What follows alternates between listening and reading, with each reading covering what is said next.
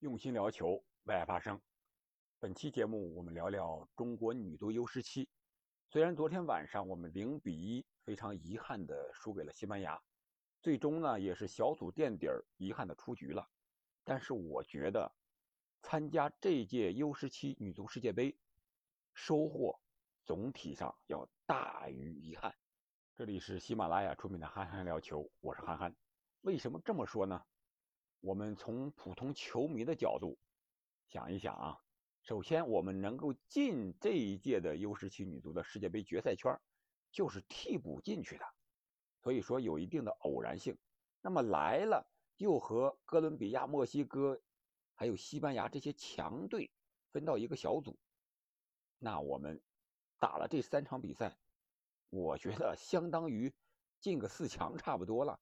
这些都是世界。女足的强队，特别是 U17 女足强队，这一批 U17 女足对于我们中国女足未来在亚洲称霸，或者说走向世界，肯定是一笔非常宝贵的财富。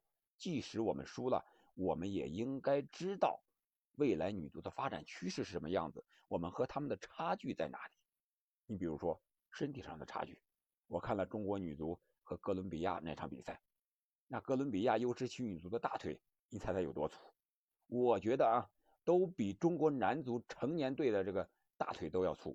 你想一想，这个身体条件我们差到一个什么样的程度了？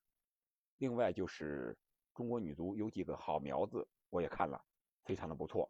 你像这个后防线上的定海神针黄嘉欣，四号，身高体壮，有速度，有意识，有拼劲儿，还能进球，对吧？最后一场和西班牙女足这场进了个球了，虽然是被判罚越位在先，但是这种进攻前插的意识，在门前异常的冷静，作为一名后卫来说，十七岁的孩子来说是非常难得的。还有你像一号刘晨守门员，还有这个后来替补上场的七号霍月新啊，这个小孩我觉得非常的灵动，虽然很瘦，但是。身材还是比较高挑的，但是他敢于做动作，有一定的技术，关键是敢在场上做动作，这个是我们中国球员，包括女足、男足在内，都是缺少的一个点。这场比赛如果有点遗憾的话，就是这个十三号张红品被罚下，如果不被罚下的话，我想最后补时那九分钟，我们。或许有机会能打进一个球，扳平比分。但是平对于我们来说没有什么，在出线上是没有什么更大的价值的，和输结果是一样的。那本期呢，我重点想从练兵更要练帅这个角度来聊一聊中国足球现在这个更需要的是主教练，或者说是。青训教练这一块国家队的主教练我们可以请杨帅，那青训的教练你不可能请几百上千个杨帅吧？杨教练过来，人家愿不愿意给你干呢？你出多少钱呢？这么大批次的，对不对？所以说，现在培养年轻青训的主教练，我觉得更是当务之急，更是需要中国足球努力的一个地方。也许。它是一个突破口，为什么这么说呢？其实我一直在思考一个问题，就是为什么非洲、亚洲、大洋洲这些足球水平相比欧洲和南美比较低的大洲，为什么它的知名教练人数特别少，或者说是根本都没有？你看现在的主教练，知名的都是欧洲的，瓜迪奥拉。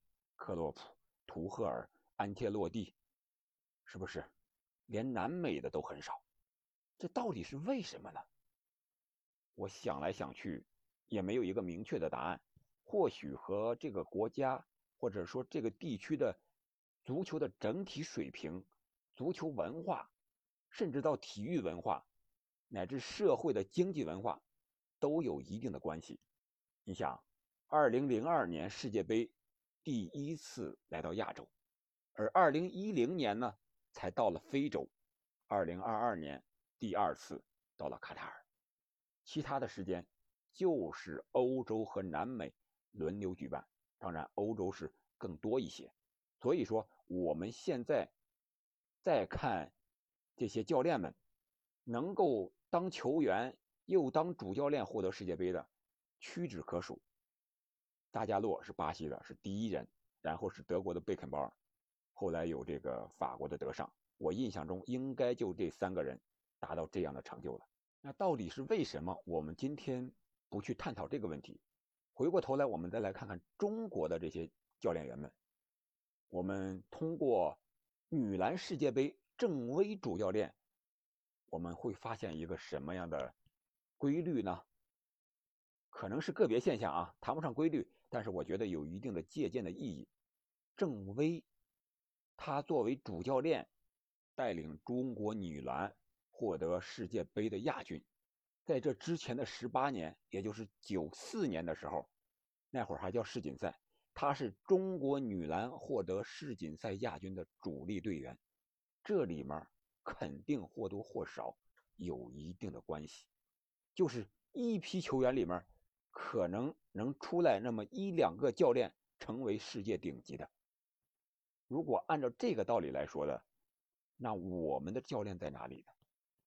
二零零二年我们参加了韩日世界杯，那里边可能那是一个高水平的球员，对于中国足球来说，那是一个巅峰期。那里边的教练员出来了吗？现在看，可能出来了。你比如说 U 十七男足的杨晨，刘国洋，参加过零二年的世界杯，还打过一个世界杯的门柱，好险进球。现在的女足 U 十七的主教练王安志，他应该是算是一个文化水平比较高的，他是大学生到职业球员这么一个经历，但是他的职业球员的履历似乎不如杨晨这么光鲜亮丽。也没有什么留洋的经历，踢球的水平也很一般。但是他似乎把自己归为学院派，感觉自己是这方面的一个代表，比较善于学习欧洲的这些足球的理论和知识。那行不行呢？我觉得也可以。有过职业球员的经历，再加上爱学习、钻研、执着，肯定也能出来。你像现在欧洲足球教练的流派，不就是学院派和？留洋派嘛，嗯，温格呀，什么朗尼克呀，纳格尔斯曼呀，这是学院派的代表。你像瓜帅呀，什么安切洛蒂呀，什么图赫尔啊，这是人家是有球员的经历，是吧？那对于中国这样的足球教练来说，我觉得还是应该从这些有留洋经历的球员里面去选。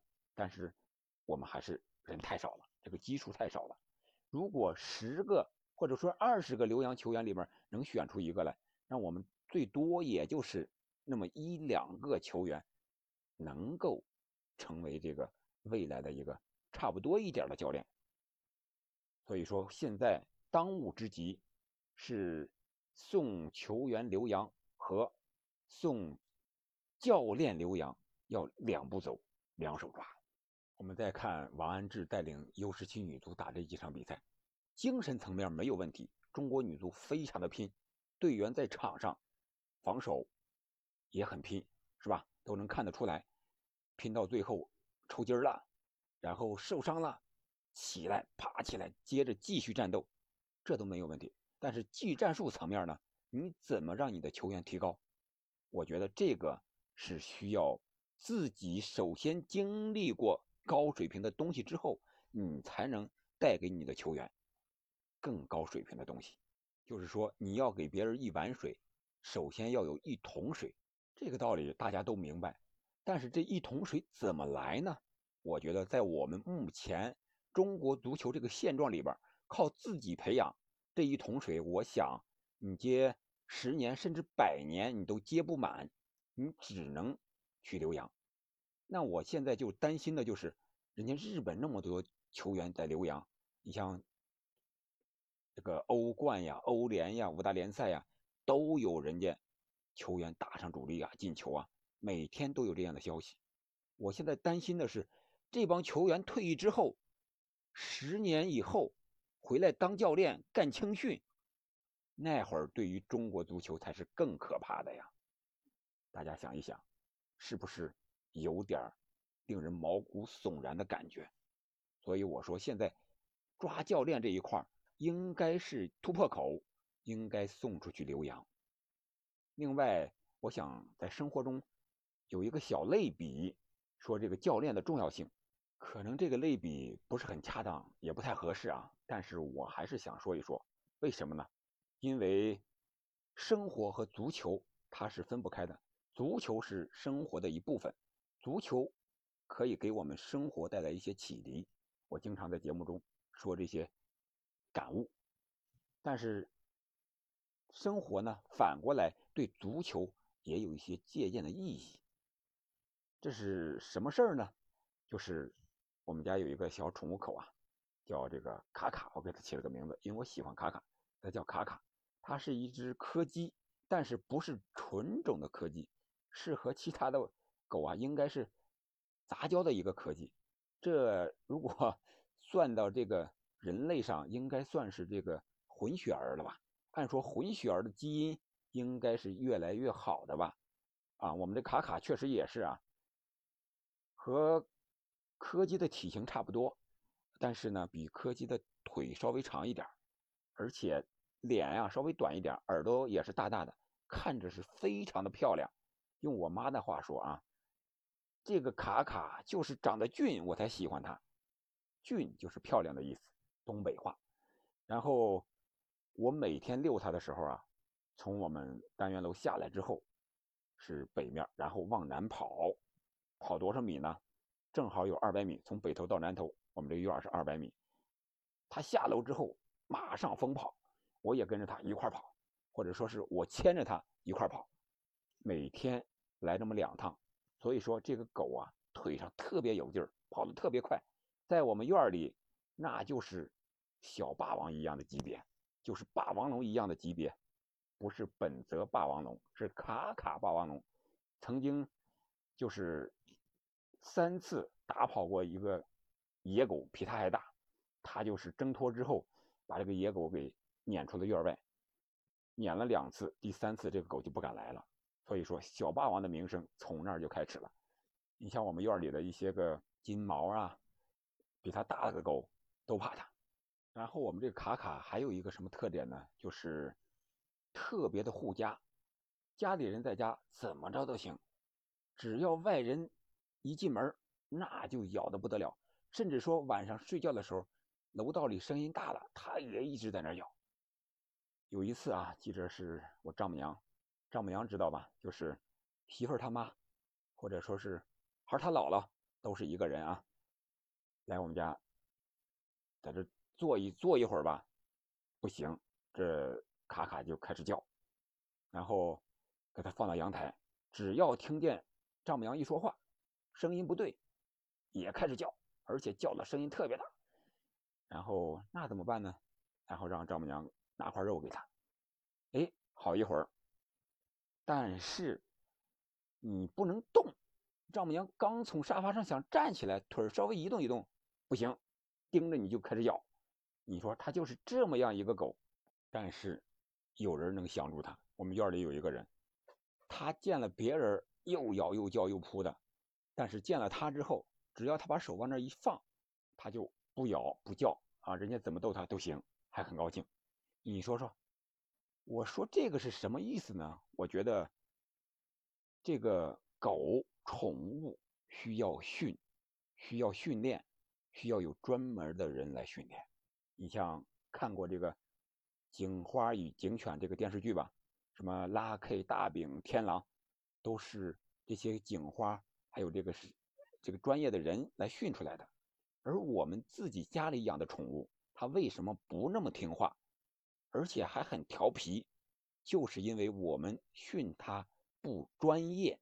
说白了，我们普通人养它都不懂应该怎么训它，顶多就是拿个火腿肠啊，拿个狗粮啊，拿个小玩具去逗逗它，然后让它听你的话，做一些简单的动作。如果真要达到警花与警犬里面那个警犬的那种标准的话，我想我们这些宠物狗肯定就是无法入流的。我说这个意思就是，这个宠物和这个人类啊，运动员也好，还有其他的人类也好，都有相通的地方，都是需要一些专门的人才进行训练，然后才能得到你想要的结果。而这个教练员、驯兽师也好，主教练也好，他是需要这个有一定的水平的。不是说谁都能当得了的，而且这个青训非常重要，它是打基础的，是积累你这个品性习惯的。你像这个宠物，你得两三个月之前就把它训练出来，因为等它三岁的时候，你再去训它，那就不可能了。人也是一样，你七八岁、十来岁，什么时间该打什么样的基础，那是有一定的科学规律的。所以说，你要都等到。去国家队了，再请一个世界名帅去教他们这些东西，那是不现实的。国家队是要成绩的，而青年队才是打基础的，特别是 U 十七之前，说白了，十五岁之后可能更多的就是积累一些比赛的经验，为你的职业道路做准备了。而十五岁之前呢，像身体的灵活性呀、协调性呀，还有这个专业的这些个知识技能啊，这个时候。是十五岁之前打下的基础，所以我说现在的中国队、中国足球练兵更要练帅，就在这儿呢，是这个道理。走出去到欧洲学教练的东西，派教练出去。再说一遍啊，可能这个类比不是很合适，但是道理是相通的。好了，我们下期再见，感谢您的收听。